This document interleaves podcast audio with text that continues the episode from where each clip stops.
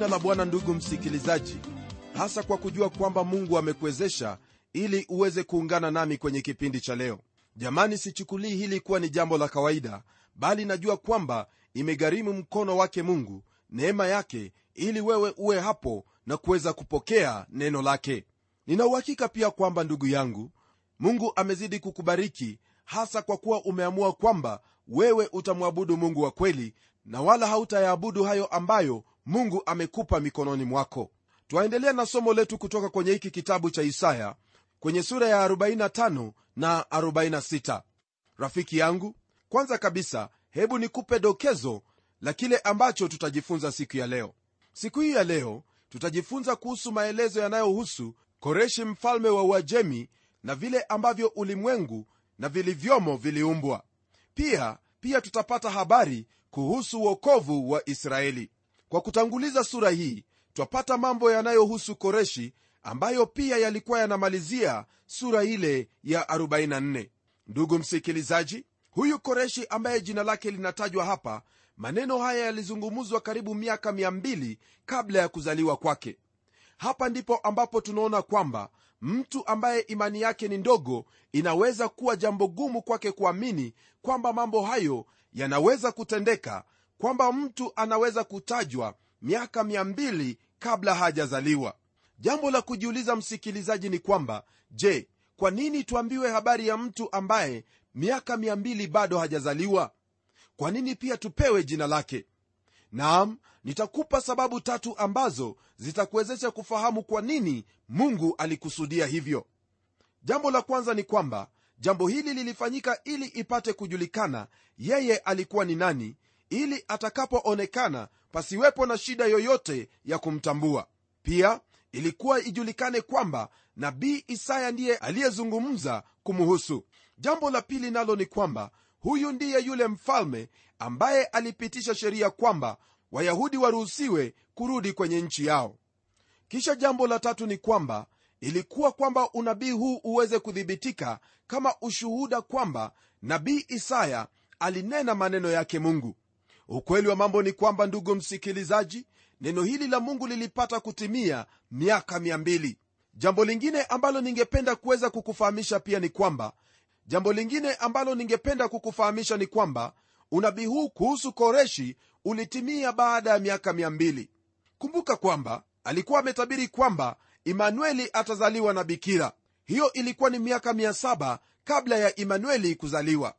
Ndugu msikilizaji ukweli wa mambo ni kwamba imanueli alizaliwa yani huyo yesu kristo mwana wa mungu aliye hai. Tukimrudia huyu ambaye ni koreshi twaona kwamba mungu alimwita koreshi mchungaji wangu na akasema kwamba yeye anenaye atayatenda mapenzi yangu na ataujenga upya mji wa yerusalemu. Hii ni kutokana na maandiko hayo yaliyopo katika sura ile ya 44 aya ile ya 28 ambayo yasema hivi nimwambiaye koreshi mchungaji wangu naye atakayetenda mapenzi yangu. Hata ataunena yerusalemu utajengwa na hilo hekalu msingi wako utawekwa. Ndugu msikilizaji hili ni jambo ambalo lilitukia hasa unaposoma kitabu cha ezra na kile kitabu kingine cha nehemia. Unaweza kukumbuka kwamba mungu aliwatumia waashuri kuwachukua mateka watu wa israeli wa upande wa kaskazini kisha tunaona kwamba aliwatumia watu wa babeli kuwaangamiza mji wa yerusalemu na kuwapeleka uhamishoni watu wa sehemu hiyo ya kusini mwa nchi hiyo ya israeli. Watu hawa ambao walitumiwa na mungu kuyafanya hayo mambo wao walikuwa ni watu waovu. Na kisha baadaye mungu aliwahukumu kwa sababu ya mambo ambayo walikuwa wameyafanya. Lakini huyu koreshi ndugu msikilizaji tunaona kwamba yeye alikuwa tofauti maana hakuna mtu mwingine katika mataifa ambaye mungu amemwita mchungaji wangu anayetenda mapenzi yake ambaye atajenga upya mji wa yerusalemu na kujenga hekalu tena ila huyu mfalme wa uajemi koreshi. Kutokana na haya rafiki yangu utapigwa bumbwazi na mshangao mkuu sana iwapo utakutana na watu wengine mbinguni ambao hukudhania kwamba watakuwepo. Na mimi nafikiri kwamba mmoja wao ni huyu koreshi ndugu msikilizaji jambo lingine ni kwamba wale ambao ulidhania kwamba watakuwepo huko utapata kwamba labda hawatakuwepo. Nisikie mwenzangu sababu tu ni moja ambayo itakuwezesha wewe kuwepo katika uwepo wake bwana. Sio kama mhukumiwa bali yule ambaye ni mwana katika ufalme. Nayo ni hii kwamba unamwamini yesu kristo kama bwana na mwokozi wako hakuna msingi mwingine wowote ule ambao wewe utakuwepo mbinguni wala mimi sina msingi mwingine ambao ninaweza kufika huko ila kwa msingi huu mmoja yesu kristo mwana wa mungu. Kwa hakika ndugu msikilizaji senekerebu na nebukadneza walifanya hayo aliyoyakusudia mungu. Walichukua yuda na israeli utumwani lakini koreshi atayafanya mapenzi yake mungu jambo ambalo halikutarajiwa lakini ndilo hili. Kwenye aya ya kwanza twapata habari za kuitwa kwa koreshi kabla hajazaliwa. Neno la mungu lasema hivi haya ndiyo bwana amwambiayo koreshi masihi wake ambaye nimemshika mkono wake wa kuume ili kutiisha mataifa mbele yake nami nitalegeza viuno vya wafalme ili kufungua milango mbele yake hata malango hayatafungwa. Huu ni unabii ambao ni waajabu sana ndugu msikilizaji maana unabii huu unatolewa au unatabiriwa miaka 200 kabla ya koreshi kuzaliwa. Isaya aliyezungumza maneno haya kwa uhakika ule ambao mungu alikuwa amempa. Huyo koreshi alitokea kutoka upande wa mashariki kwenye maeneo ya uajemi. Yeye huyu koreshi alikuwa mtu mpole ambaye alimwamini mungu. Yeye hakuwa kama wafalme wa siku zile ambao walikuwa wenye uongo kwelikweli kweli, na uovu wa maisha yao ulikuwa mwingi sana. Wala hakuwa mwenye kiburi hata kidogo lakini alikuwa mwenye ushindi mwingi kila sehemu aliyogeukia. Kaburi lake kwa sasa liko kwenye maeneo mwa nchi hiyo ya iran. Kwenye hiki kifungu cha kwanza mungu anamwita huyu koreshi masihi wake. Kwa nini mungu alimpatia mfalme huyu wa mataifa jina kama hilo ilikuwa ni kwa sababu atayatimiza mapenzi yake mungu na kuwafungua wana wa israeli kutoka utumwani na kuwaruhusu warudi kwenye nchi yao ya ahadi. Nitakuuliza uweze kusoma kitabu cha ezra sura ile ya tano aya ya 13 na 14 kwa maelezo zaidi. Pia aliwatia moyo waisraeli wale ambao hawakuwa wakirudi nyumbani ili watume vipawa vyao kama vile fedha dhahabu na vitu vya dhamani ili kwamba nyumba yake mungu na yerusalemu ipate kujengwa. Koreshi alikuwa ni masihi wa kimataifa kwa watu wa israeli na pia mfano wa yule ambaye alikuwa atakuja baadaye. Huyo naye ni bwana na mwokozi wetu yesu kristo. Kwenye aya ya pili na ya tatu mungu anaendelea kusema maneno yafuatayo kuhusu koreshi. Nitakwenda mbele yako na kupasawazisha mahali palipo paruza nitavunja vipande vipande milango ya shaba na kukatakata mapingo ya chuma. Nami nitakupa hazina za gizani na mali zilizofichwa za mahali pasiri upate kujua ya kuwa mimi ni bwana nikuitaye kwa jina lako nam mungu wa israeli. Ndugu msikilizaji haya ambayo isaya alitabiri kwa hakika ni mambo ambayo yalitukia. Hazina zote ambazo wafalme wa babeli walikuwa wamenyakuwa toka katika mataifa yote na hasa zile ambazo zilikuwa zimetolewa huko yerusalemu zilianguka mkononi mwake koreshi. Neno la mungu laendelea katika aya ya 4 na ya 5 kutwambia hivi kwa ajili ya yakobo mtumishi wangu na israeli mteule wangu nimekuita kwa jina lako nimekupa jina la sifa ijapokuwa huku ni jua mimi ni bwana wala hapana mwingine. Zaidi yangu mimi hapana mungu. Nitakufunga mshipi ijapokuwa huku ni jua mungu ndugu msikilizaji alimchagua koreshi kabla hajamjua.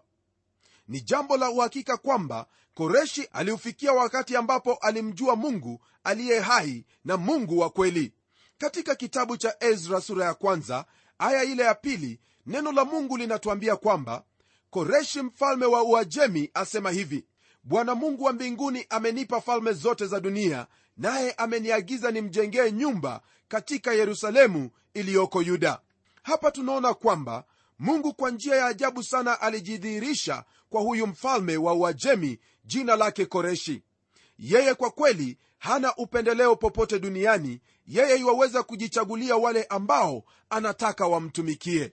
Tunapoendelea ndugu msikilizaji neno la mungu latuambia yafuatayo katika aya ya sita na ya saba ili wapate kujua toka mawio ya jua na toka magharibi ya kuwa hapana mwingine zaidi ya mimi. Mimi ni bwana wala hapana mwingine. Mimi naiumba nuru na kulihuluku giza. Mimi nafanya suluhu na kuhuluku ubaya. Mimi ni bwana niyatendaye haya yote. Hapa ndugu msikilizaji tunaona neno limetaja kuhusu kuumbwa kwa ulimwengu. Mungu anazungumuza hapa na kunena kwamba yeye ndiye aliyeumba nuru na kuihuluku giza. Mungu ndugu msikilizaji ndiye aliyeumba yote ambayo yanaonekana na yale ambayo yasiyoonekana. Katika neno hili neno lasema kwamba yeye ndiye aliyeumba ubaya. Ila napenda ufahamu kwamba haina maana kwamba yeye ndiye anayefanya uovu au kuumba huo uovu bali ina maana kwamba yeye huruhusu mambo ya huzuni mashaka na ugumu wa mambo kutokea kutokana na hayo ambayo wanadamu wametenda kama matunda ya matendo yao maovu. Maana mwanadamu anapotenda matendo maovu basi mungu hana lingine ila kumhukumu. Neno la mungu laendelea kutwambia kwamba ole wake ashindanaye na muumba wake kigae kimoja katika vigae vya dunia. Je udongo umwambie yeye aufinyangaye unafanya nini? Au kazi yako hana mikono? Hiyo ni katika aya ya tisa. Mpendwa waweza kushindana na mengine lakini siyo mungu. Kwa kuwa haiwezekani hata kidogo wewe ambaye ni udongo kushindana na huyo aliyekufinyanga yani mungu. Kwenye aya ya 12 mungu anaendelea kutuzungumzia akitwambia maneno yafuatayo. Mimi nimeiumba dunia nimemhuluku mwanadamu juu yake. Mimi nam mikono yangu mimi imezitanda mbingu na jeshi lake lote nimeliamuru. Nam waweza kuwa na mawazo yako jinsi ulimwengu ulivyoumbika na jinsi mwanadamu alivyotoka kwenye vijidudu vidogo au kwenye nyani. Lakini mimi sina imani nawe hata kidogo ndugu yangu. Hadi wakati ambapo utaniambia hali hiyo ya utupu ya kutokuwepo na kitu chochote kile ilikuja hadi kukakuwepo na kitu. Mungu mwenyezi ndiye aliye na jibu peke yake. Maana yeye anasema kwamba aliviumba vitu vyote. Je unalo jibu nzuri kuliko hili alilolitoa mungu? Msikilizaji wangu sijui utapata wapi jibu lingine ambalo ni la kutosheleza kuliko jibu hili.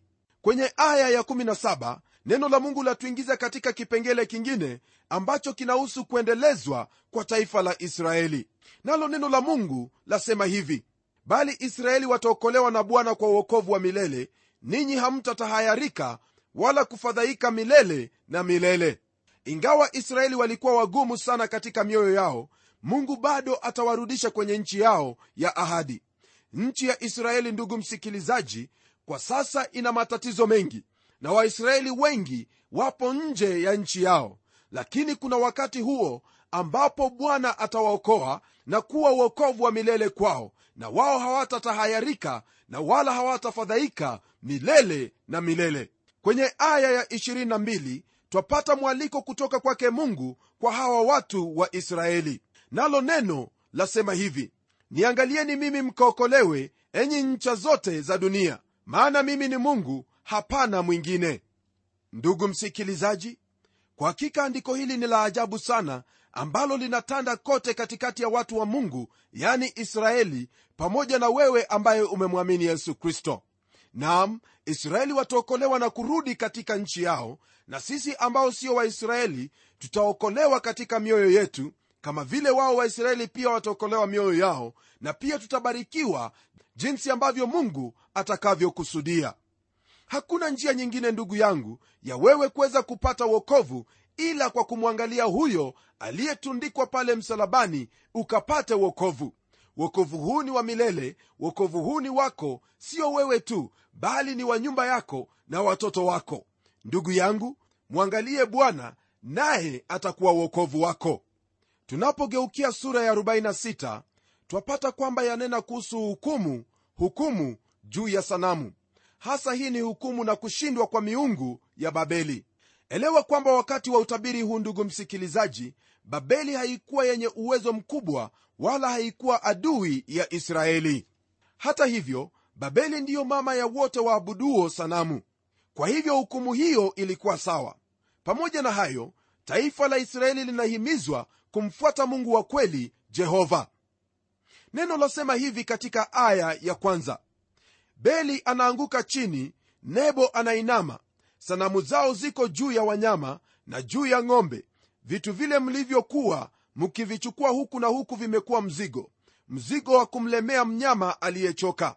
Ndugu msikilizaji majina hayo beli na nebo yalikuwa ni majina ya miungu ya babeli.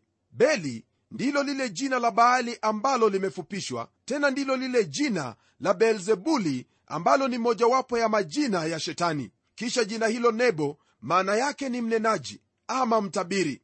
Wakati ambapo mtume paulo na barnaba walipokwenda kuhubiri injili kule listra watu wa huko walifikiri kwamba barnaba alikuwa ni beli naye paulo alimfikiri kuwa yeye ni nebo maana paulo ndiye ambaye alikuwa mnenaji zaidi ya barnaba. Ndugu msikilizaji hebu jichunguze katika maisha yako ili usije ukajipata kwamba unamwabudu shetani bila kufahamu yeyote anayegeukia kuabudu sanamu yeye basi anaabudu shetani. Nakumbuka kwamba ndugu msikilizaji unapoabudu sanamu yani unapoadhimisha chochote kile ambacho si mungu kufikia mahali hapo ambapo kinakuwa kama mungu kwako basi fahamu kwamba unatembea katika giza. Kwenye aya ya tatu na ya nne neno la mungu latuambia hivi. Nisikilizeni enyi nyumba ya yakobo. Ninyi mlio mabaki ya nyumba ya israeli mliochukuliwa nami tangu tumboni mlioinuliwa tangu mimbani na hata uzee wenu mimi ndiye na hata wakati wenu wa mvi nitawachukueni. Nimefanya mimi nitachukua naam nitachukua na kuokoa.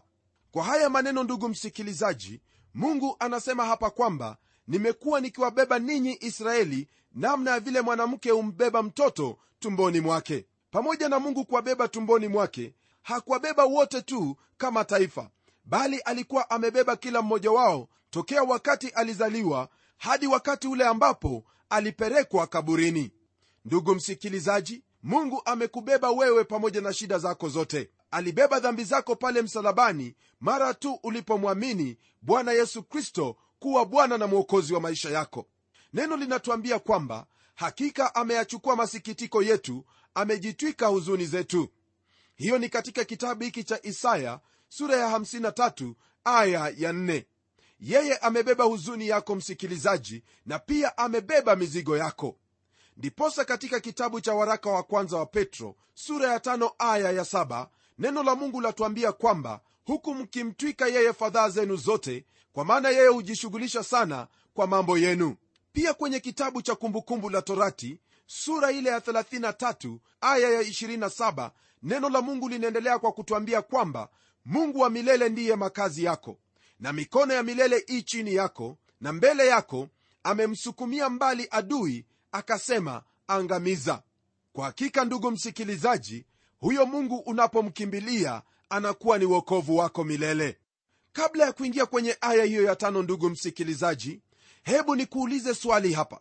Je ni wewe unayeibeba dini yako au dini yako ya kubeba wewe ni mkono wa mungu ambao unakubeba au wewe haujui ni nani anayekubeba? Kumbuka kristo amekualika kwake ili akubebe katika mikono yake iliyohodari rafiki yangu utakuwa na gharama kubwa sana iwapo wewe ndiwe ambaye utakuwa ukimbeba mungu wako. Maana utakapokuwa ukimbeba mungu wako sijui wakati ambapo utapatwa shida ni nani atakayekubeba. Heri kumkimbilia mungu wa israeli maana yeye ndiye mungu wala hapana mungu mwingine. Kwenye aya ya tano twapata maneno yanayohusu ibada ya sanamu. Nalo neno la mungu lasema hivi mtanifananisha na nani na kunisawazisha naye na kunilinganisha naye ili tuwe sawasawa? Jambo lile ambalo linaleta ugumu ndugu yangu tunapotaka kuelezea hali ya mungu ni kwa kuwa yeye si kama mwanadamu. Njia ya pekee ya kutuwezesha tumjue ni kupitia kwa mwana wake yesu kristo. Ndiposa neno la mungu latuambia kwamba mungu ambaye alisema zamani na baba zetu katika manabii kwa sehemu nyingi na kwa njia nyingi mwisho wa siku hizi amesema na sisi katika mwana aliyemweka kuwa mrithi wa yote tena kwa kuwa yeye aliufanya ulimwengu. Yeye kwa kuwa ni mng'ao wa utukufu wake na chapa ya nafsi yake akivichukua vitu vyote kwa amri ya uweza wake akiisha kufanya utakaso wa dhambi aliketi mkono wa kuume wa ukuu huko juu. Ndugu msikilizaji hauna njia nyingine ya wewe kuweza kumjua mungu isipokuwa kwa njia hiyo moja. Kupitia yeye huyo ambaye ni chapa ya nafsi yake naye siye mwingine bali ni bwana wetu yesu kristo. Kwenye aya ya 6 hadi 7 neno la mungu lasema hivi watu wamwagao dhahabu kutoka mfukoni na kupima fedha katika mizani huajiri mfua dhahabu akaifanya mungu huanguka nam huabudu. Humchukua begani humchukua.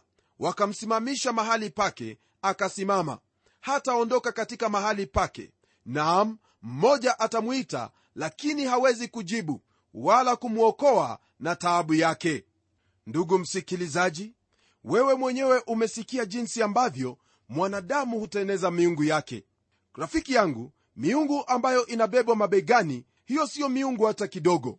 Maana inafaa iwe vinginevyo. Maana mungu ni yule ambaye anayekusaidia. Lakini hii haiwezi kukusaidia wala kumwokoa yeyote katika taabu zake. Kwenye aya ya 8 hadi 9 neno la mungu lasema hivi. Kumbukeni haya. Mkajionyeshe kuwa waume jifahamisheni haya. Ninyi mkosao. Kumbukeni mambo ya zamani za kale maana mimi ni mungu wala hapana mwingine. Mimi ni mungu wala hapana aliye kama mimi. Ni vyema uweze kufahamu kwamba sio wewe ndiwe ambaye unafaa kumbeba mungu bali ni mungu ndiye ambaye anafaa kukubeba. Mungu wetu ndugu msikilizaji si kama ile miungu ya sanamu ambayo hubeba, ambayo hubebwa mabegani mwa watu. Habari ni hii ndugu yangu kwamba mungu anataka kuwasiliana nawe anataka kukubeba anataka kukuchukua uwe wake. Hii ni habari njema ndugu yangu. Ipokee maana hautapata habari kama hii mahali pengine popote. Kilichopo ni wewe kuweza kumwamini kupitia kwa mwana wake yesu kristo naye atakubeba. Mikono yake ya milele itakuwa chini yako na adui zako watasambalatika mbele zako. Hebu tuombe pamoja. Baba mungu katika jina la mwanao yesu kristo asante tena kwa ajili ya siku hii ambayo bwana wewe mwenyewe umeifanya. Na kushukuru kwa ajili ya ndugu yangu msikilizaji. Naomba kwamba utambariki katika maisha yake hasa anapoendelea kutegemea mkono wako maana hakuna mwingine anayeweza kutegemewa isipokuwa ni wewe. Asante bwana maana wewe ndiwe wokovu wake tena wewe ndiwe nguzo iliyo imara. Na kushukuru kwa ajili ya maisha yake nikiomba kwamba katika haya mafundisho atapata kubarikiwa na atapata kuinuliwa na hata awe mfano wa wale ambao wamekutumaini wewe. Na kushukuru ewe mungu wa milele maana nimeomba katika jina la yesu kristo ambaye ni bwana na mwokozi wetu. Amen. Ndugu msikilizaji mungu akubariki sana unapotegemea mikono hiyo hodari mikono ya yesu kristo. Hadi kipindi kijacho mimi ni mchungaji wako jofre wanjala munialo na neno litaendelea.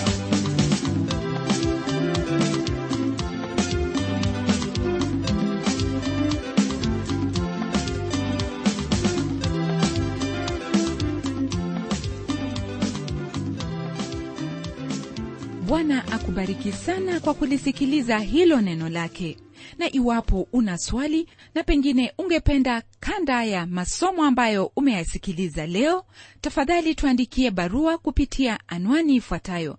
Kwa mtayarishi kipindi cha neno transworld radio sanduku la posta ni 21514 nairobi kenya.